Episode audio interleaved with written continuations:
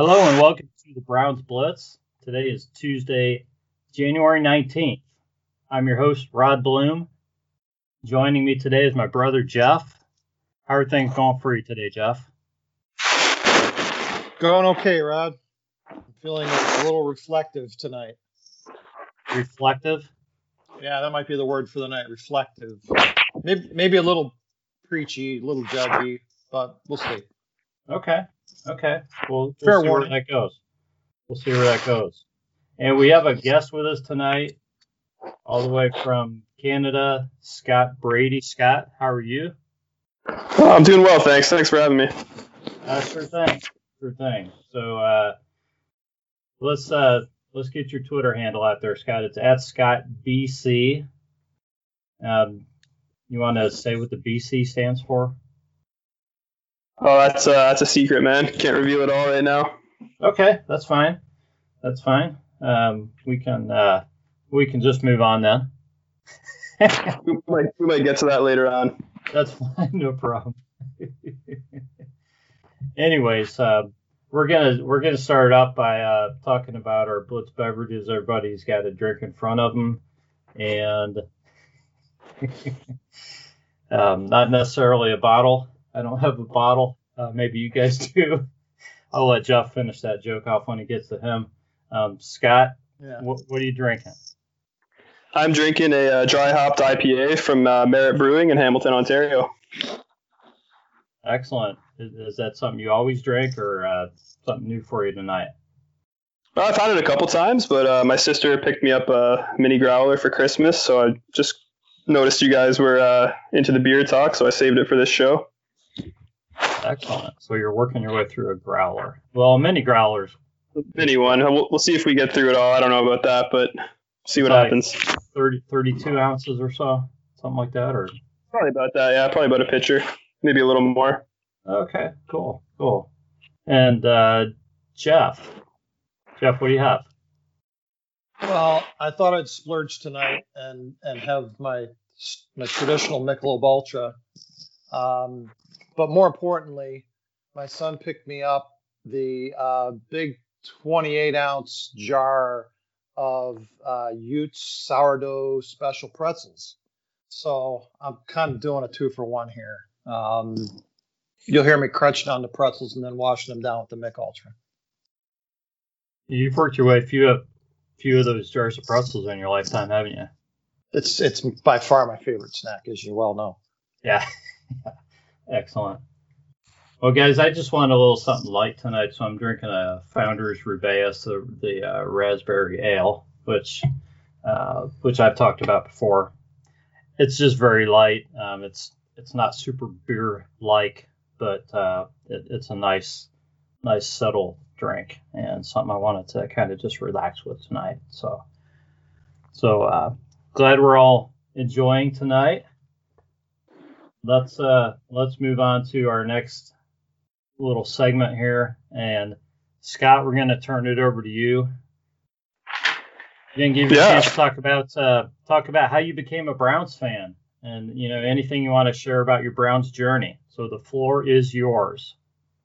All right, so yeah, I mean, uh, maybe a little different than uh, a lot of Browns fans. Um, so I'm 29 years old, and about three, four years ago, I want I wasn't a lifelong football fan or anything. It was something I'd always been a little interested in, but uh, wasn't totally sure how to break into it.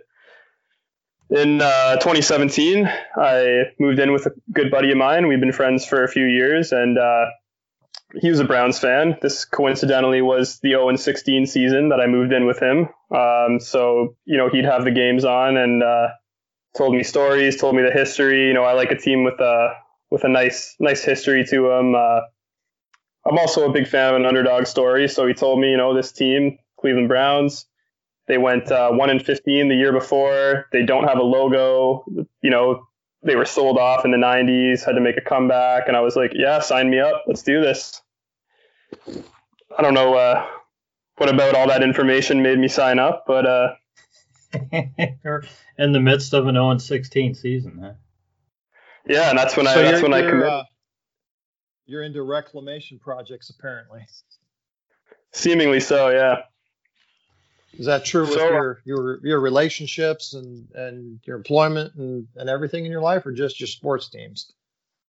I mean, I'm I'm a Toronto Maple Leafs fan, so I mean, I'm used to uh, not winning. I guess that helped out in my selection my selection process. I've never known that that sweet taste of victory. So, Nice. Uh, so yeah, watched a handful of games within that year. It was like, all right, this is pretty cool. Started to get to know the game of football, understanding the rules. Uh, I mean, as someone who didn't really watch it much, it is a bit of a complex sport to uh, break into. The rules can be a little confusing, and Well, so yeah, there are, there are some of us who have watched it for a long, long time who are still trying to figure out some of those rules. that makes me feel a little better then. yeah. So, yeah, or it's, uh, something gets called, and we're like, what? Yeah. Yeah, they change every year. Well, Yeah, they like do. a- like yeah, that, that's part of the issue too. They they make rule changes and and and uh, and then it's not only hard to keep up with those changes, but then it's kind of the interpretation of what they Right. do with it too. Hopefully, we'll have another rule change this off season. maybe uh, challenging head-to-head contact. Right.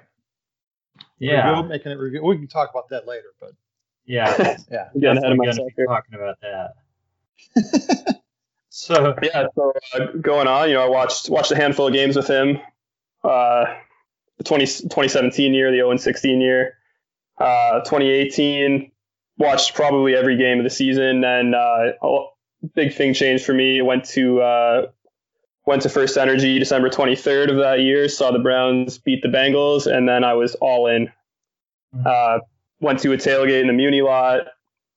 Saw the Browns win at home. That's that's when it was all in for me. yeah, yeah. I mean, getting that experience and just being a part of the. I mean, it's just a part of the of the fans. You know, I mean, I'm not really phrasing that properly, but just you know, just just feeling like you're a part of, you know, a part of the group that's there rooting the team on and everything. Once you feel that, yeah, it's it's really tough to not, you know, or to to not want to be a part of that. You know, It was unreal. good. Yeah, yeah. Yeah, like unlike any atmosphere I've, I've been a part of. And then, uh, you know, going into 2019, just like so much hype. Uh, was 100% behind the team. Went actually that year, same uh, same friend of mine, Tyler, who I lived with in Hamilton, um, went with to the home opener against the Titans with him, his old man who got him into the Browns, and his brother. So there were a whole family of Browns fans here. Went to the uh, home opener with them. Had our hearts broken, obviously, by the Titans that year. Went into it with such high hopes that season. Uh, still had a great time. Uh, hung around Cleveland for a day after, and went to Great Lakes Brewery. Um, went to Sokolowski's. I think that's what it's called. The uh, University Inn. Just got to uh, hang out in Cleveland a little bit. Uh, obviously, 2019 what was what it was. Um, Yeah. And then I'm.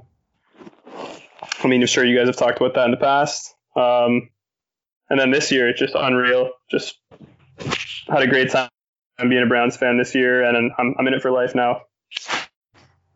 Yeah, yeah. I mean, that, that Nice. Titans game was uh, that was a tough game. um, Yeah, that was a yeah. rough game. Not what anybody expected. Uh, th- th- that game that you went to, but glad that you enjoyed it. Glad you enjoyed the trip to Cleveland.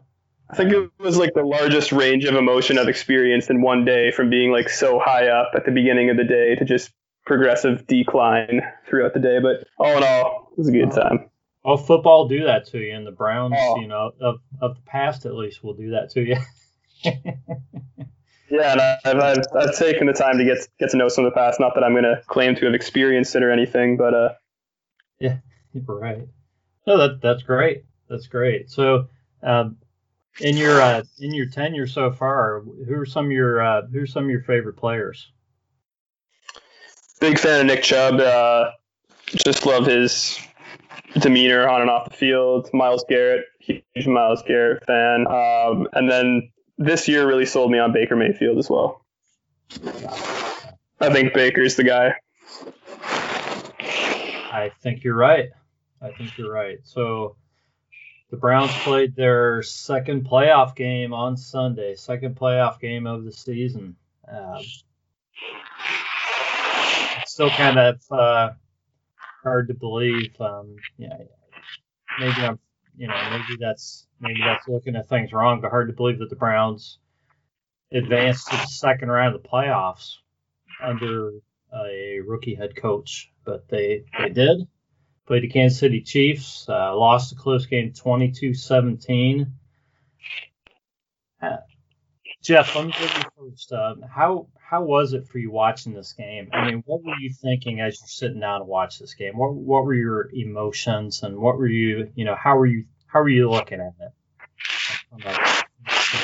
Well, you know, after the big win in Pittsburgh, which we really haven't talked a lot about, um, I guess you know the emotions were high. We we felt a sense of accomplishment, uh, but I'll be honest, going into this um, Kansas City game, I kind of had a, a, sense of dread. Um, I didn't feel very confident that we were going to be able to hang with the Chiefs offensively. Um, I knew our defense wasn't going to win the game for us, so I, I, figured we had to put a lot of points on the board. And, um, mentioned right before the game, and you and I agreed that we were probably going to have to score 40 or 45 points to win. Um, I, all in all, I, I, didn't feel real great about. I, I, was super pumped that you know we're in the playoffs and we've made it to this round, and and you know the, how far this team has come and everything. But just as far as the contest itself, I didn't have a real good feeling going into the game. Yeah, about about the Browns' chances to win, right? Right. Yeah, yeah. So how about you, Scott? How are you? How are you looking at this game? Are you looking at this game like, hey, we got a shot to win this. Hey, we made it this far. Whatever happens, you know, it's great. You know, what were you thinking as you're sitting down to watch this game?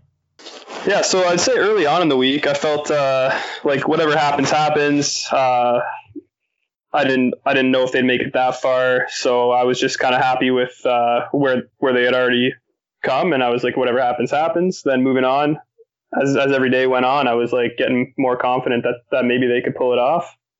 Uh, game day, uh, I was I was thinking there was a chance. I don't know what it was, but uh, I would agree with Jeff. I knew the defense wasn't going to win it for them, but uh, thought they'd have to put up a lot of points as well. But my, my confidence grew, and I was I wasn't overly confident, but I was you know wasn't thinking we were there was no chance. Yeah, I'm with you guys. I was kind of the same way. I figured the Browns had maybe you know 20 25% chance of winning this game just because of just because the Chiefs are so so hard to stop on offense and I I really thought the Browns defense was going to have a rough time making stops. So I assumed the Chiefs are going to go out there and just you know roll up a bunch of points and and so I figured the the Browns would have to have to match them and kind of have to win on a last possession, something like that. So, uh, as it turned out, it wasn't that kind of game. Uh, you know, first uh, first half, Browns Browns just really couldn't get anything going on offense. Uh, Chiefs Chiefs seemed to move the ball at will, but somehow still only ended up with 19 points in the first half. It seemed like they should have had like 28.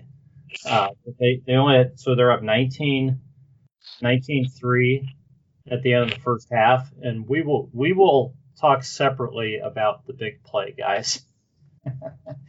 but uh, you know, at at this point, I'm thinking 19-3. You know, I mean, the Browns. You know, the Browns still had a shot at that point, and this is still a relatively low-scoring game.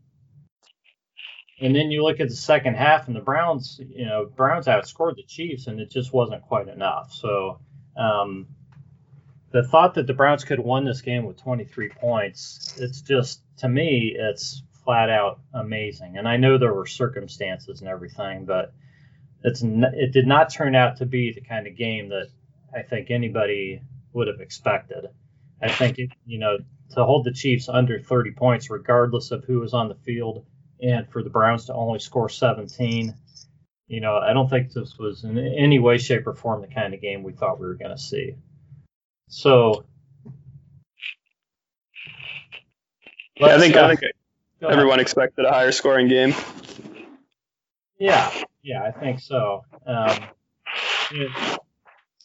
let's let's just get into it, guys, and then we'll get back to the game, the game and other points. This game came down to the Rashard Okay, it just did. So let's just talk about this first. Okay, it's at the end of the first half. Everybody knows what happened. He reached out. He gets he gets uh, um, hit when uh, Sorensen lowers his helmet. It's helmet to helmet contact. Higgins fumbles the ball out of the end zone because of the hit, most likely. And the stupid rule, which which gives the the other team the ball when you fumble it out of the end zone takes effect, and the Browns not only don't get the touchdown, but can't they they lose possession of the ball too. So there's so much happening with that play. I mean, all I could think there is if the Browns score, you know, they're they're down instead of 19 to three, they're down 19 to 10, assuming they kick the extra point, and they're getting the ball to start the second half. So that is such a huge swing. Uh, it, it was actually 16-3 when that play took place, right? And then when they turned it over, Kansas City kicked another field goal right before yeah, halftime. So yeah, you're right. So you're, right. you're you're really only down, assuming you you score a touchdown from the one, and, or even if we get the ball to 20, um, you know, fumbling it out of bounds. Okay, if we get the ball to 20, um, we're if we if we kick a field goal there at the bare minimum, we're down 16 to six, which is only 10 points, and you still feel at halftime like you're in the game. But yeah. when the ball was given to Kansas City and they went down and kicked the field goal, that made it 16 19 point. Yeah, 16 point differential. And now you almost feel like, okay, we, we've got to score every time we touch the ball. And I don't think the Browns were really ever in the game after that. Not, not really, not really. So so, Scott, I know you're fairly new to the game, but what are you thinking when you're watching this play and you see him fumble the ball, and then you see that that the ball goes to Kansas City? Did... Well, or, or initially, what I'm thinking is, okay, he fumbles the ball. They they get the ball at the one yard line because any other point in the field, if you fumble out of bounds, that's just the spot of the that's that's where the spot is, if I'm not mistaken. Uh, yeah, that's the pretty much the, the so, uh, so, so I'm thinking, okay, cool. They got the ball at the one yard line. Let's go. Um, I'm I'm fine with it. I'm cool with it. I mean, but then when uh, you know the truth comes out and I learn a valuable lesson in uh, football knowledge here, um, devastated. Yeah, huge, huge moment, huge momentum swing. Yeah, it was it was gigantic. So so we have the whole issue of the rule, which apparently coaches teach this, players know it, and players know it's a risk to reach the ball out there. Okay, uh, I course, think the coaches yeah. tell them not to do it. Uh, it. The thought is it's that it's uh, you know, and I've heard a few coaches talk about this that it's um, you know it, it's a it's a risky play to reach it out, so you're you're risking you know trying to get touchdown and if you fumble it, goes out of bounds. You know, that's it's a risk reward situation. So they tell guys not to do this. They do it, and so players apparently are all aware of this rule. Uh, even Rashard Higgins. I mean, which I'm not going to, I guys. I'm sorry, I'm not going to criticize any of the Browns players. no, that's that's fair. And, and I was I was just going to say as well, like I like Rashard Higgins. I think he had a great year, and it is what it is. Yeah. So the question becomes: Does this rule need to be changed? Uh, and this is before we even go to the to the helmet to helmet contact, uh, which should have also been called and could have also changed the entire uh, you know outcome of the game as well. So so Jeff, everybody knows about this rule in the league. Do they need to change it? You know, I, I really don't understand all the other potential scenarios for why this rule was put in place. Um, I'm sure that that things must have happened in the past that that drove them to put this rule in place. You know, where a team maybe fumbled out of the end zone on purpose or something. Um, so you know what? The rule is the rule. You have to live with it. it like you said, everybody understands that it. You know, the, there's a risk reward there, and I think um, somebody mentioned during the game that you know Bill Belichick even said you know he he has a team rule against reaching out, you know, to put the ball across the end zone on a play like that. So yeah, the so okay, the risk reward was we're we're down, we're really struggling to score points. You know, maybe Higgins has that in his head that um, boy, this might be our best chance to get a touchdown right here. You know, mm-hmm. we're just we're really struggling. So, you know, he thinks, well, gosh, I gotta I gotta go for it. You can't fault a guy for that. No. Um, you know, an, an, error of commission like that is just a guy trying to compete. Um, but from an NFL standpoint, I mentioned this to you during the game. I mean, I don't I don't know how the NFL can rationalize that when fumbling the ball um, out of bounds at any other point in the field, the team that last touched the ball retains possession. Where you know there is no there is no possession change there. You know the the, catch is made. Higgins clearly has possession of the ball um, it's knocked out by the other team, not by um, a possess, not by grabbing the ball, but just by a, a, physical hit. There's no possession change there in my mind. Um, yeah. So, so how do you justify the fact that that the rule works differently at the end zone than it does any at any other point in the field? Um, it's one of those things that I think the competition committee has to review. But more importantly, that you know, the Browns could have recovered from that play um, if the helmet to helmet was called, and it wasn't, and it, yeah. and it can't be reviewed. So, so you know, why do you put players in that position if player safety is really the number one thing? and you're looking for those kinds of things specifically, how does that not get called? College football reviews every single targeting call. Right. Why do they specifically say in the NFL that they can't review helmet to helmet hits? It makes no sense because, like you said, safe player safety has been the number one priority in the NFL, and and uh, I mean, you look at so many different rule changes. Um, you know, a lot of rules uh, for things with the quarterback, especially.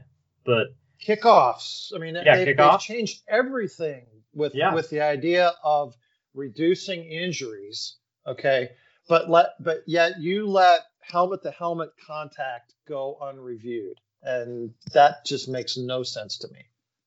Yeah, to me, to me, there should be I think they should, if they think there's helmet to helmet contact, why not make this one of those things that that that they can send to somebody in New York or wherever the heck it is at any point in time, and and if they think they see it, they can they can say, hold up, we're looking at this, and and you know, and they can make a call on it. Or or just let them do like they do with with OPI and and throw a challenge flag. Yeah. Well, yeah, not that they ever reverse OPI, but hopefully they would reverse this because it would be easier to, you know, to actually to see. You know, um, this was this was blatant. You know, a blatant hit. I mean, you don't get any more helmet to helmet. The guy clearly, uh, Sorensen clearly lowers his helmet and hits him helmet to helmet. So you can't get any more textbook than what happened on that play. It's the definition of the penalty. Right. So, so Scott, tell me this: if if he's not hit helmet to helmet, or if he's not hit helmet to helmet, does he hold on to that football? You think? I'm not 100% sure he held on to it, whether he got hit on the shoulder, any other part of the body. I, I, I think it does go back to the risk reward factor. Um, you know, he extended. He knew what he was doing. He knew there was potential there for it to go either way. So I'm not I'm not going to say I'm confident that uh, he holds on to it if yeah. he was hit in a different manner. Yeah, so I'm going to assume that if they call the helmet to helmet hit, Higgins had possession, the helmet to helmet hit happened like around the goal line. The Browns would have had a first and goal at the, you know, essentially at the two inch line probably. There's no doubt in my mind they score there if they if they have that opportunity. Yeah, yeah, yeah. So I don't know. Um, and from what I saw, Sorensen's really not getting fined for this or anything. It sounded like maybe a slap on the wrist. Um, you know, he uh, he kind of looked like a hothead on some other plays too. He was right in the middle of a lot of stuff. Um, Kind of kind of guy to make me not you know not really like the Chiefs much. You know, after a shot like that. So, anyways, let's uh, let's move on to uh, to the next part of the game, which uh, which was really critical, which was uh, when Patrick Mahomes got got hurt, and I don't. Uh, I don't. I don't know. Did they did they say it was a concussion? I believe was he in the concussion protocol? Yes. Um, he was in the protocol, and he's he's cleared part of the protocol. Was the last last I heard. Okay, so he could barely even he couldn't really even stand up on his own. You know, he didn't know what play. He, didn't, didn't know, where he was. He was Yet they had to run him through all these tests to see if he could go back in the game or not. I think everybody knew he couldn't. Okay. Right. What did you guys think when he went out? It obviously raised the Browns' chances dramatically of of competing and winning this and winning this game. Did you guys kind of feel a little bit energized?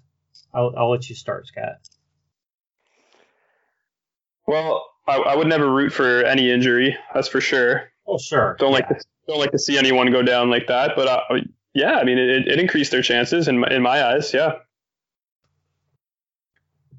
And Jeff, would how are you feeling when that happened? Well, you know, I think my my chances of winning went from like 10% to maybe 30%.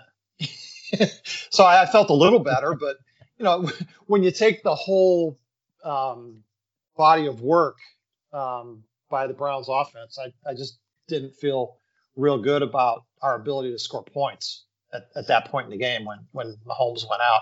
I mean, our defense had hold had held um, right before halftime and, and held again in the third quarter. Um, so you know, our defense was was keeping us in the game, um, and we did score touchdowns on our last two. Uh, well, we scored two touchdowns in the second half, um, but it just didn't feel like we were going to be able to put enough points on the board. Um, just everything that happened offensively throughout the game. So I think losing Mahomes certainly made it hard for Kansas City to compete. Um, but they did enough to win. Yeah, yeah, and same way, guys. I, mean, I was not obviously rooting or happy that Mahomes got hurt, but you're just looking at it from a football standpoint, and what does this do to you know to the Browns and their chances? Obviously, the Chiefs, you know, the Chiefs uh, weren't you know rooting for uh, for uh, Wills to go out on like the first play of the game for the Browns either, but it certainly increased their odds of winning when our left tackle Jeez, was that down ominous. the first play. Yeah, yeah, yeah. I mean, um, you know, uh, it certainly didn't help the Browns any to, to, to lose to lose Wills. So, um, you know, but you're you're absolutely right, Jeff. The the Browns defense did their job. They held Kansas City to two touchdowns and field goals. Right. And on, that's on really. That, uh, go ahead.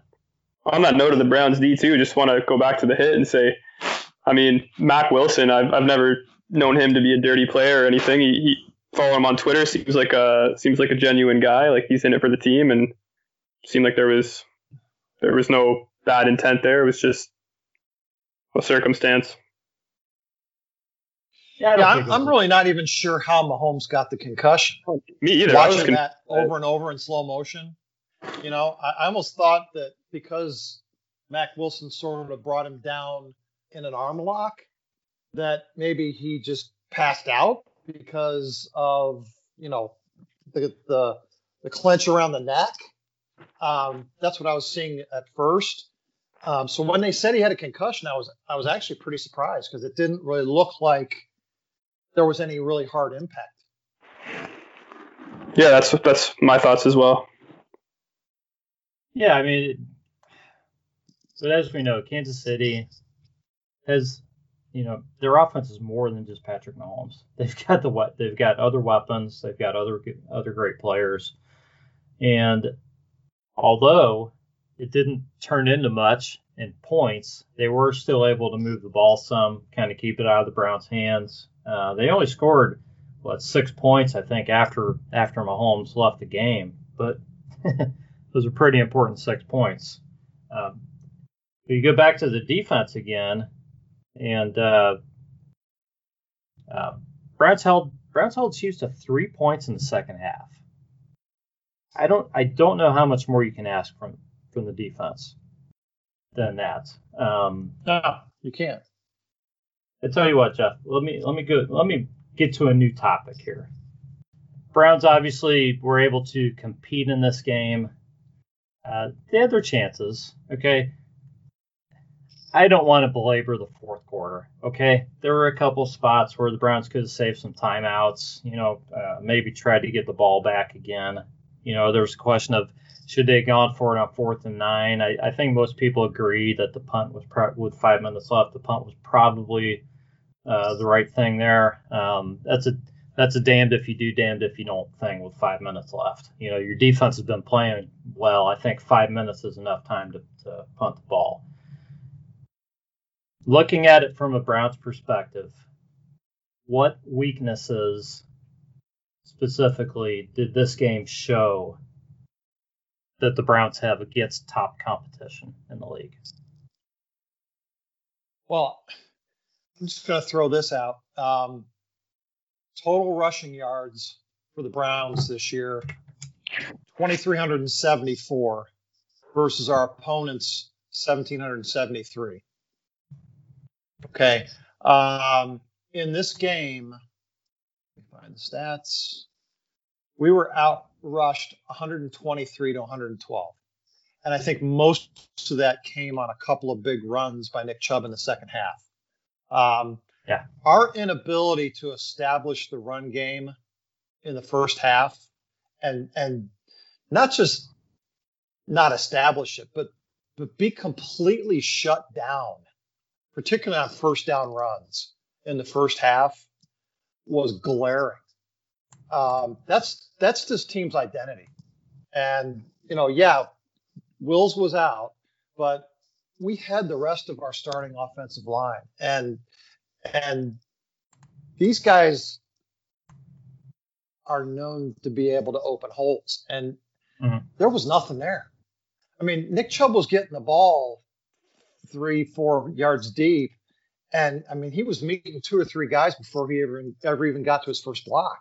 Yeah, yeah, he had no chance on some of those plays. Yeah, yeah. So, so to me, that that was the biggest surprise of this game was was the Browns' utter futility in running the ball um, in the first half, and particularly on first downs, and and that that sort of set the tone for what was going to happen in the rest of the game. Their their inability to to run the ball um, really affects the ability to sell play action, and now it becomes you know Baker just trying to find guys open, and you know to his credit he made some some really tight window throws, and mm-hmm. guys made some really spectacular catches.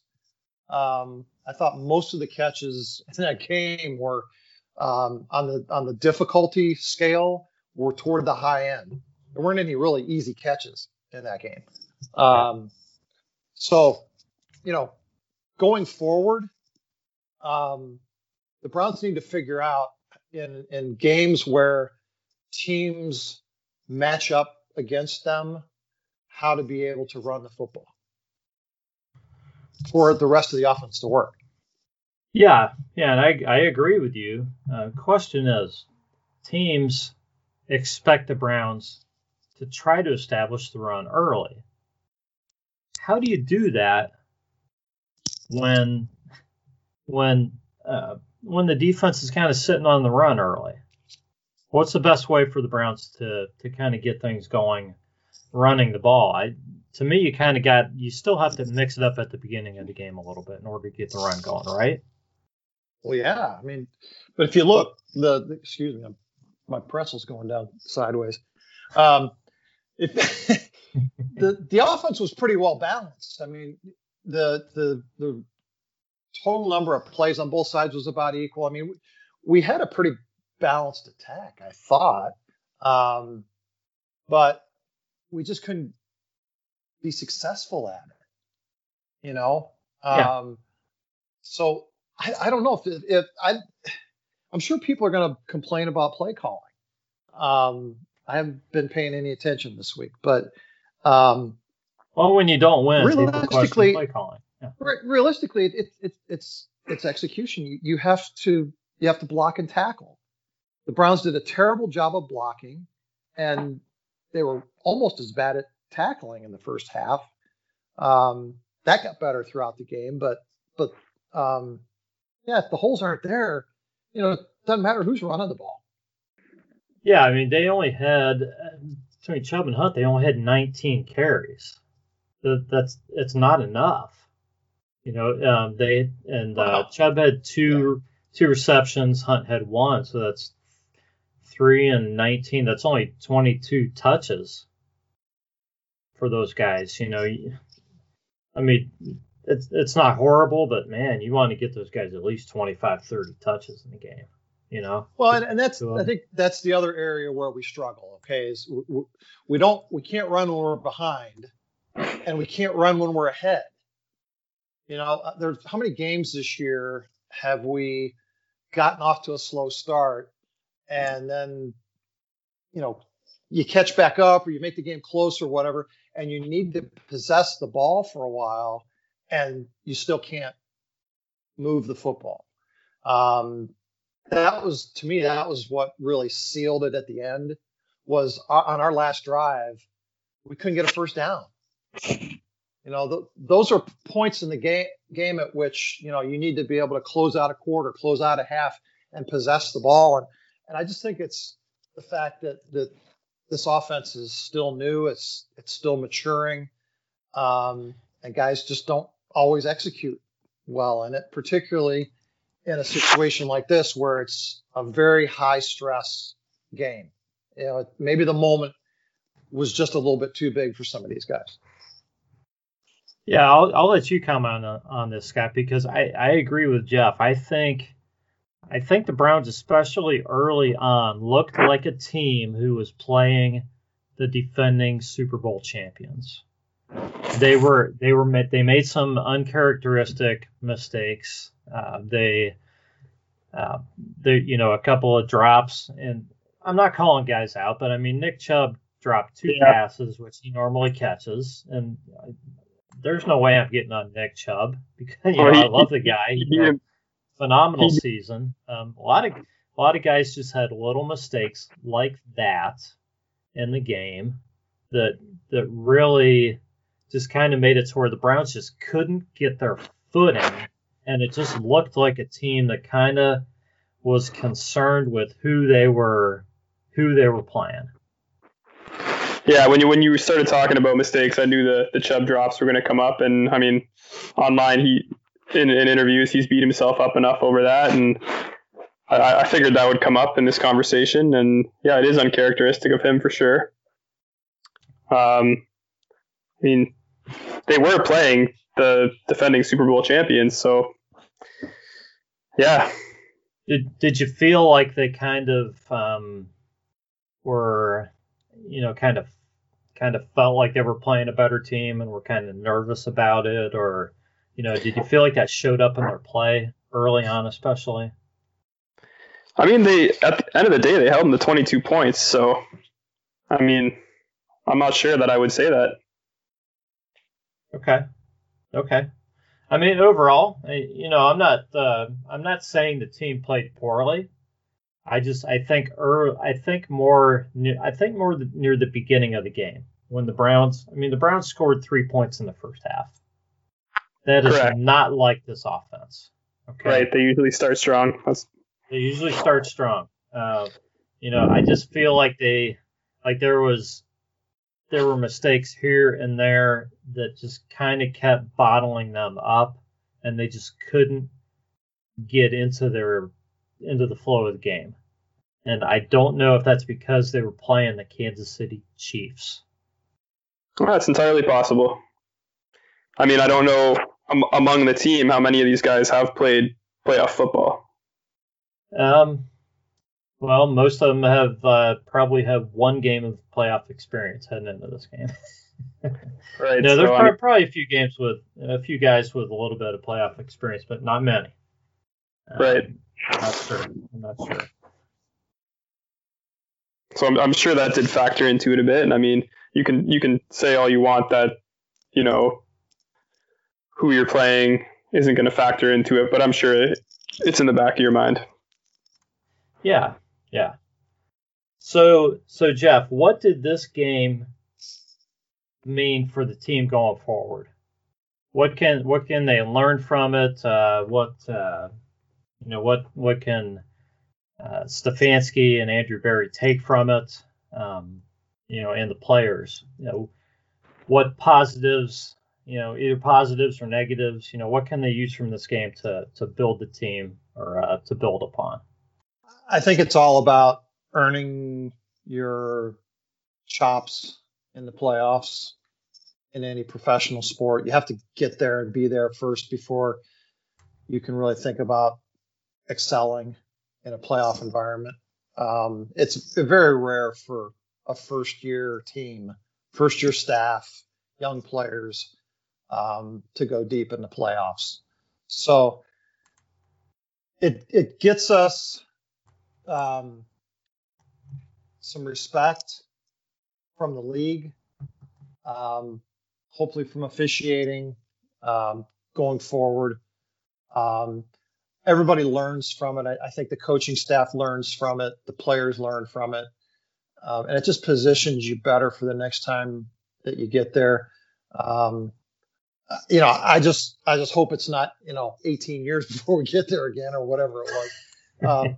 You know, we just we're just assuming we're going to get back there next year. But um, realistically, um, it was a good learning experience for everybody um, to be on a winning team, to change culture, and and that message was consistent all year long. You know, go want to know this week. Um, instill that thought process that you know we can compete with anybody. And i think that's really what the browns learned in this game. Even though you know the chiefs didn't necessarily play their best game either the browns learned that they can play with anybody in this league. And going into next year they that will give them um, the confidence level to be able to go out and and i think win from week to week no matter who they're playing. And it really does boil down to to them executing. It's not you know how good or bad the other team plays. It's you know if you go out and you play your game and you execute, you have the talent to win on any given Sunday. And instilling that culture and and and laying that foundation this year was just so critical for this organization after you know everything that's happened in the last 20 plus years. Yeah, yeah. A- any additional thoughts on that, Scott? Uh, just going to agree there. Uh, confidence boost for sure. Uh, change of culture. I mean, I think Stefanski's the right guy to lead him in the next year and also keep him humble as well. I think he's the right coach to uh, keep him humble and keep the confidence going.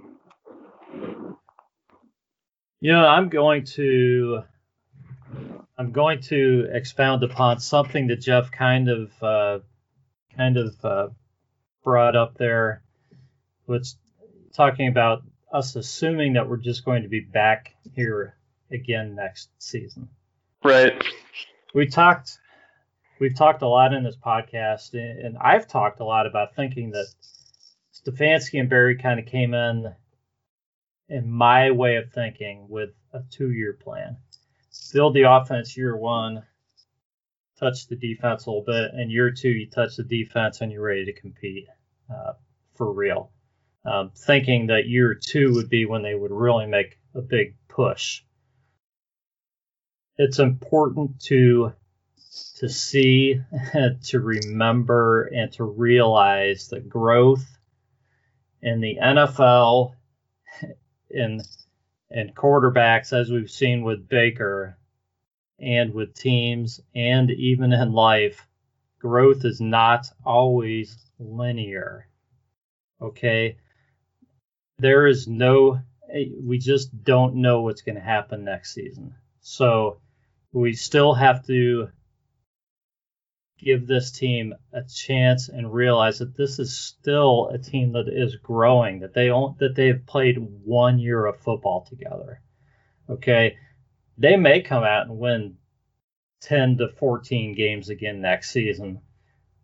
They may come out and and have a couple of issues. Um, you just don't know what's going to happen. Um, you know, the the the Browns had some injury bugs this year you just don't know how that's going to be year to year. So you just don't know. Maybe the Browns, uh, you know, maybe the Browns come out next season and win 13 games, excellent. Maybe they come out and win nine or 10 next season. Okay, it it doesn't mean that Stefanski did a worse job. It's just how things happen in the league sometimes. Depends on your schedule. It depends when you're when you're uh, playing certain teams and things like this. So fans need to realize that you can't just go by the record each year. You have to look at the overall performance and what's happening, particularly if the Browns bring in a bunch of rookies that are starting on defense next season and they're really trying to turn over the, a lot of the defense. The defense may not improve a lot next year if that happens. But man, in 2 years they might be they might be really good. So we just have to wait and see what happens.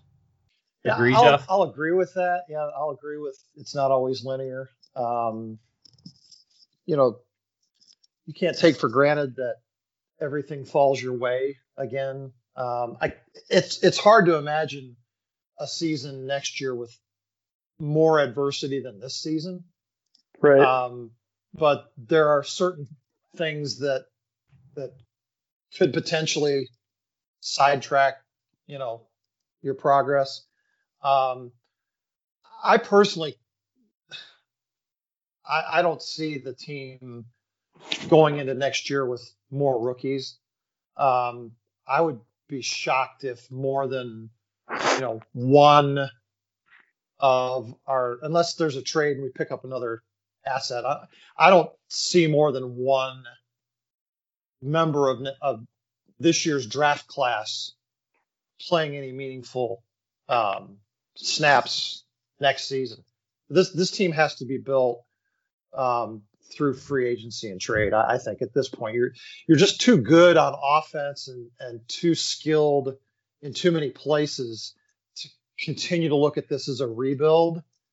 Um, again, I don't want to set expectation levels too high, but there is a window here that you, you have to try to win in. And wins were critical this year. I think wins continue to be critical for the health of, of the organization. So um, they've got to find ways to plug some of these holes with players who are ready to compete next year. And if they do that, and and things get sidetracked because of something weird, um, then you just chalk it up and you say, okay, you know, it didn't work this year, but we're ready to go again next year, and, and we don't have to make wholesale changes. That that's the biggest fear. Okay, is that you know you go into next year and you say, well, geez, we were two games away from the Super Bowl. Um, you know, all we need are a couple of breaks to go our way, and we're going to be in the Super Bowl this year. And then suddenly, you know, the wheels come off, and you know, everybody's saying, well, geez, you know, here we go again. So none, none of us wants to see that happen. So I, I think you set the expectations right and you plug in experienced players and you know if you get eight wins next year because there was a catastrophe, you can survive it. You know, if it's 10 wins and you and you lose in the playoffs again, okay, it just didn't work out this year. We've got to get out of that mindset that, you know, we're just looking for that one shot, that one chance, you know, that one magical year, um, and then screw the rest of the, you know, the time. So um, it, it, it it's got to happen in the next two to three years, but it doesn't necessarily have to happen next year. What do you think, Scott? Yeah, speaking of like, um, I mean, not that Greedy Williams had a ton of experience, but I mean, we are likely to get Greedy Williams back next year to help out in the secondary as well as likely from what I've been hearing. I don't know. Yeah, I don't know. And then hopefully, uh, I mean, rookie Grant Delpit, who was supposed to have a season this year, should be back next year as well. So that should beef up the defense a bit. Um, yeah, we, we hope. I mean, both those guys coming off injuries, you, I think what Jeff's saying, you can't you can't count on those guys. I mean, uh, sure. Achilles uh, Achilles tears can be pretty brutal. Uh, you just you don't know for sure how guys come back. I mean, uh, you know, we hope we hope he comes back, and we we hope Delpit. Well, let, us ask, ask the question this way: um, Olivier Vernon suffered the same injury. Yeah. Um, right. What's what's what's his future look like? Not so good. right. Yeah, so, he's, he's not um, going to be back. We we we can never have too many defensive backs, and I, I think you're probably going to see more of the same next year, where the Browns are going to sign guys to short-term deals to try to plug in and and and, and have that depth there. Um, yeah, you got to give Greedy and, and Delpit a, a chance, but um, I don't think anybody can can write them in in pen at this point. Sure. Yeah. I mean, th- th- this sentiment's been uh, shared a lot over the season. I think is whoever wins this season, there'll be an asterisk next to it due to you know COVID and everything that happened this year. Um, yeah. How how would you have felt if things went in our favor and whatever? I mean, I, am sure Browns fans are gonna are gonna take whatever they can get, but I mean, what are your thoughts on that? Oh, if the Browns would have won a title this season? Sure. I'm sure no one would have cared, but if anybody else wants to put an asterisk by it, that that's fine. You think you think if the if the Chiefs or the Packers or, or the Bills and anybody else wants, do you think that they give a crap about an asterisk? Nobody oh, cares. not. they're playing. They're playing whatever, however many games it is. Twenty game. What? How, however many games they have to get there. You know. Um. Uh, what? What's uh, 19, 20 games to to get there and and win a Super Bowl. Right. They're. Uh, just because some guys missed some time and, and dealt with COVID and, and there were adverse circumstances, if anything, that made it that made it tougher on them to get there and win this title, not easier. Sure. You know, I agree. So, so who who cares? Um, I don't know, Jeff. Going back to your to what you said, I, I'm kind of torn on this because if you're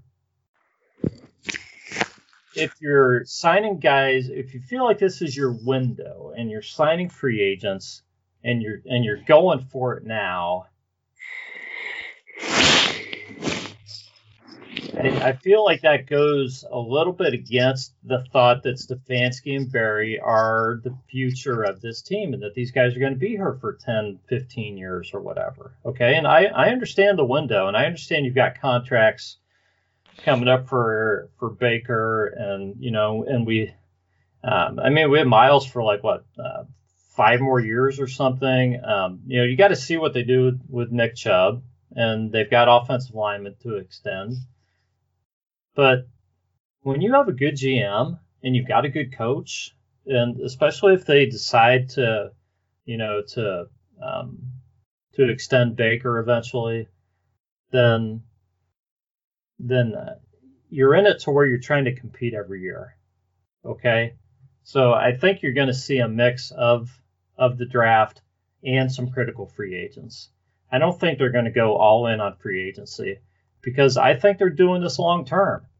And when you build a franchise right, you are trying to compete every year. You don't you don't care as much about a window. Your window is yes when your quarterback is, you know, in his prime, but um, you know I have a hard time feeling that the Browns only have a couple years here because I'm I'm looking at these guys hopefully being around here for a long time. Well, I, that's really, I think it's a couple separate questions, but let me ask it to you this way, okay? Because what you just described is, is basically the Cleveland Indians model. Okay. We're going to be competitive every year. Um, but if the Browns were to win a Super Bowl in the next two to three years, would you give a crap who the coach is after that? Well, no, no. I, I, I understand what you're saying, Jeff. I understand. You're talking about going for it, but you know what? They, they've they've won one playoff game. Okay, uh, there are teams that I mean, you you get to the playoffs once. It doesn't mean you're necessarily the, the top Super Bowl contender the next year. It might take you three, four more years to get there and actually win a Super Bowl. Okay, it's it's not always that easy. So I understand. I understand what you're saying, um, and I I understand the window, but I also feel like the Browns may look at this and say, you know what? We think we can be here almost every year. We think we can win 10, 11, 12 games under Stefanski almost every year. Because we feel like Berry can put together a team like this consistently. Hey, Rod, how old is Aaron Rodgers? Um, well, he's like 30. 37, I think. Yeah, 30, I was going to say 38. Yeah. 38. How many Super Bowl wins does he have? Well, I think he's got one, one or one, one, yeah, one. Yeah, he's going in the Hall of Fame. Um, one of, probably probably MVP this year. Um, one of the great quarterbacks of of this generation. Um, but the reality is, is you don't get many chances, and when you have a chance, you have to go for it. But you have That's to know point. when your chance is, Jeff.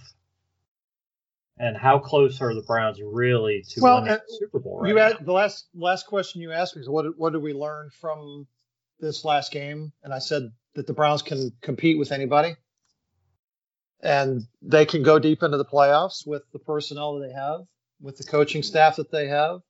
Um, but there's a few missing pieces. Okay, so I don't look at this as a build. I think the build was four or five years ago when you tore it down to the studs and you got a bunch of high draft picks and you found your defensive end and you found your cornerback and you found your quarterback and your, your running back and all those guys are there now. Okay. Um, it's not like we need a bunch of real hard to find pieces at this point. Okay. We, we need linebackers you know, linebackers are are the running backs of the defense. They're they're they're pretty easily acquired. We just we need some guys that have a little bit more speed and a little more tackling ability, um, so that so much pressure isn't put on our uh, safeties all the time. You know, but um, I think this team is close to being competitive on any given Sunday um, without a whole lot of changes and a whole lot more building going on. So great. Let's let's figure out a way to go win a Super Bowl in the next few years. Uh, I I don't disagree with you at all. I and I my thought really is that they would uh, even before this past season that in year two they would build the defense.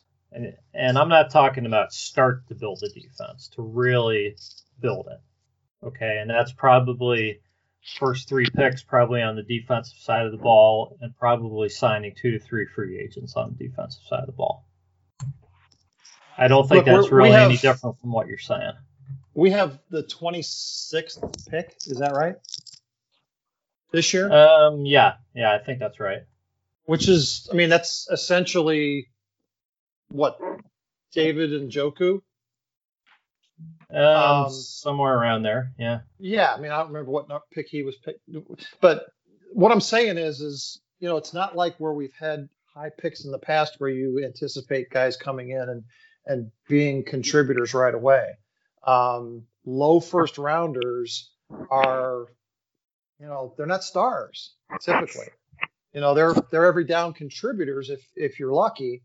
Um, but I, I think it's unrealistic to expect us to find guys in the draft that are going to be able to compete on, you know, for for playing time on this team in the next two to three years. There's going to be guys that you're going to take in the second, third, fourth round that you know are going to be Sione Takitaki or Mack Wilson. You know, I, I don't think we, you know, unless we just suddenly hit the lottery and find a guy, um, I don't think we can fix the issues on this team that way. Yeah. Well, um, you know, I, I, a couple things. I think you know some of these drafts are getting deeper and deeper. Uh, for one thing, and uh, we're not really letting Scott talk here much, but uh, I love the whole off season to talk about what, what's coming next year.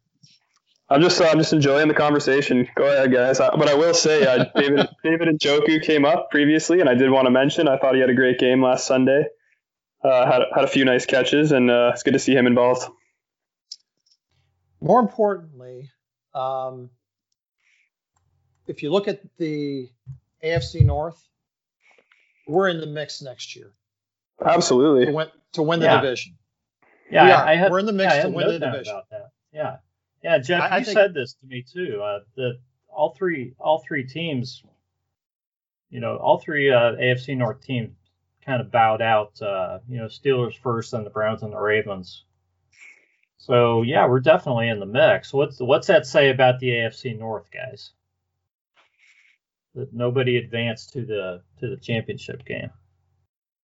Yeah. Uh, I said maybe we're not as good as we think we are. Yeah. Yeah. I mean, if you look at if you look at Pittsburgh, um, they've got some real issues going into next year. Um, how many how many free agents do they have? Over twenty. They have it's got a, some real real issues going into. Next. It's a bundle, um, and they yeah I they've think, got an old quarterback who I don't know if he's going to play again or not. Um, I, I have a feeling that assuming uh, Joe Burrow comes back and and they give him a couple of pieces on the offensive line, um, I I make a prediction right now that Cincinnati probably has more wins than Pittsburgh next year. So it really boils down to us and the Ravens, and I love the fact that the Bills showed the formula for beating Lamar Jackson. Everybody needs to watch that. I mean, watch coach, that game all off season. Just yeah. watch that game yeah. every week, and and prepare a game plan and build your personnel so that we can go stop the guy. So injure the quarterback. no, no, no, just joking around. No, no, yeah. not an injury, but um, no, they. I mean, they were able to really shut Lamar down by making him a passer. And you know, if we can do that same thing, that you know, that those two games really will will determine whether we win the division or not next year. Yeah, I think you're right. I think you're right. And and Jeff, I wanted just going back to the draft again, and just real quick because I don't want to talk a whole bunch about this because we're going to talk about it on future shows, but it's not only about where you pick, it's about who's making the picks. And sure. Andrew Berry is a whole heck of a lot better, at least from the very small sample size and what we think we've seen so far. Uh, I, am not going to pretend to uh, to be able to judge a draft class after one year. I'm not going to do that, but we got uh, the Browns got um, contributions from a lot of guys throughout this draft class over the course of this this season. Um, you know, Harrison Bryant was a fourth round pick. He he played, had some nice catches. Um, you know, if the if the Rams weren't didn't already have two tight ends that played a lot, you know, um, if he went to a team that needed a tight end, he probably would have played a lot more. Um, Nick Harris, fifth round pick, played some. Um, Peoples Jones, sixth round pick, had some had some really uh, um, had some big catches for the Browns over the course of the year. So mm-hmm. maybe you don't get guys that are uh, you know stars right away, but man, if you can pick up a couple guys like that, and I know that the Browns probably are not going to add six or seven rookies this season. Right. They're probably at this point where you know where they may consolidate picks. They may only make four or five picks, or they may um, some of the picks may end up on the practice squad. I think I think they will find guys that will fit and that they will need and use. I, I agree. I think you know you got to give props to Andrew Berry for what he did in the draft. I mean, shout out to Big Jed and Harrison Bryant, both being named to the uh, All Rookie team today. I'm not sure when the last time the Browns had a fourth round pick named to the all rookie team was. Maybe never. Um, So, yeah, and you're right. A lot of those guys played, you know, played significant downs and, and made nice contributions. Um, so, you know, great. I, I, think everything has to be on the table, though, um, to fill the holes this year. Um, if that happens, you know, great. We we we have every reason to believe that this team will will win consistently next year. Will be in the playoffs.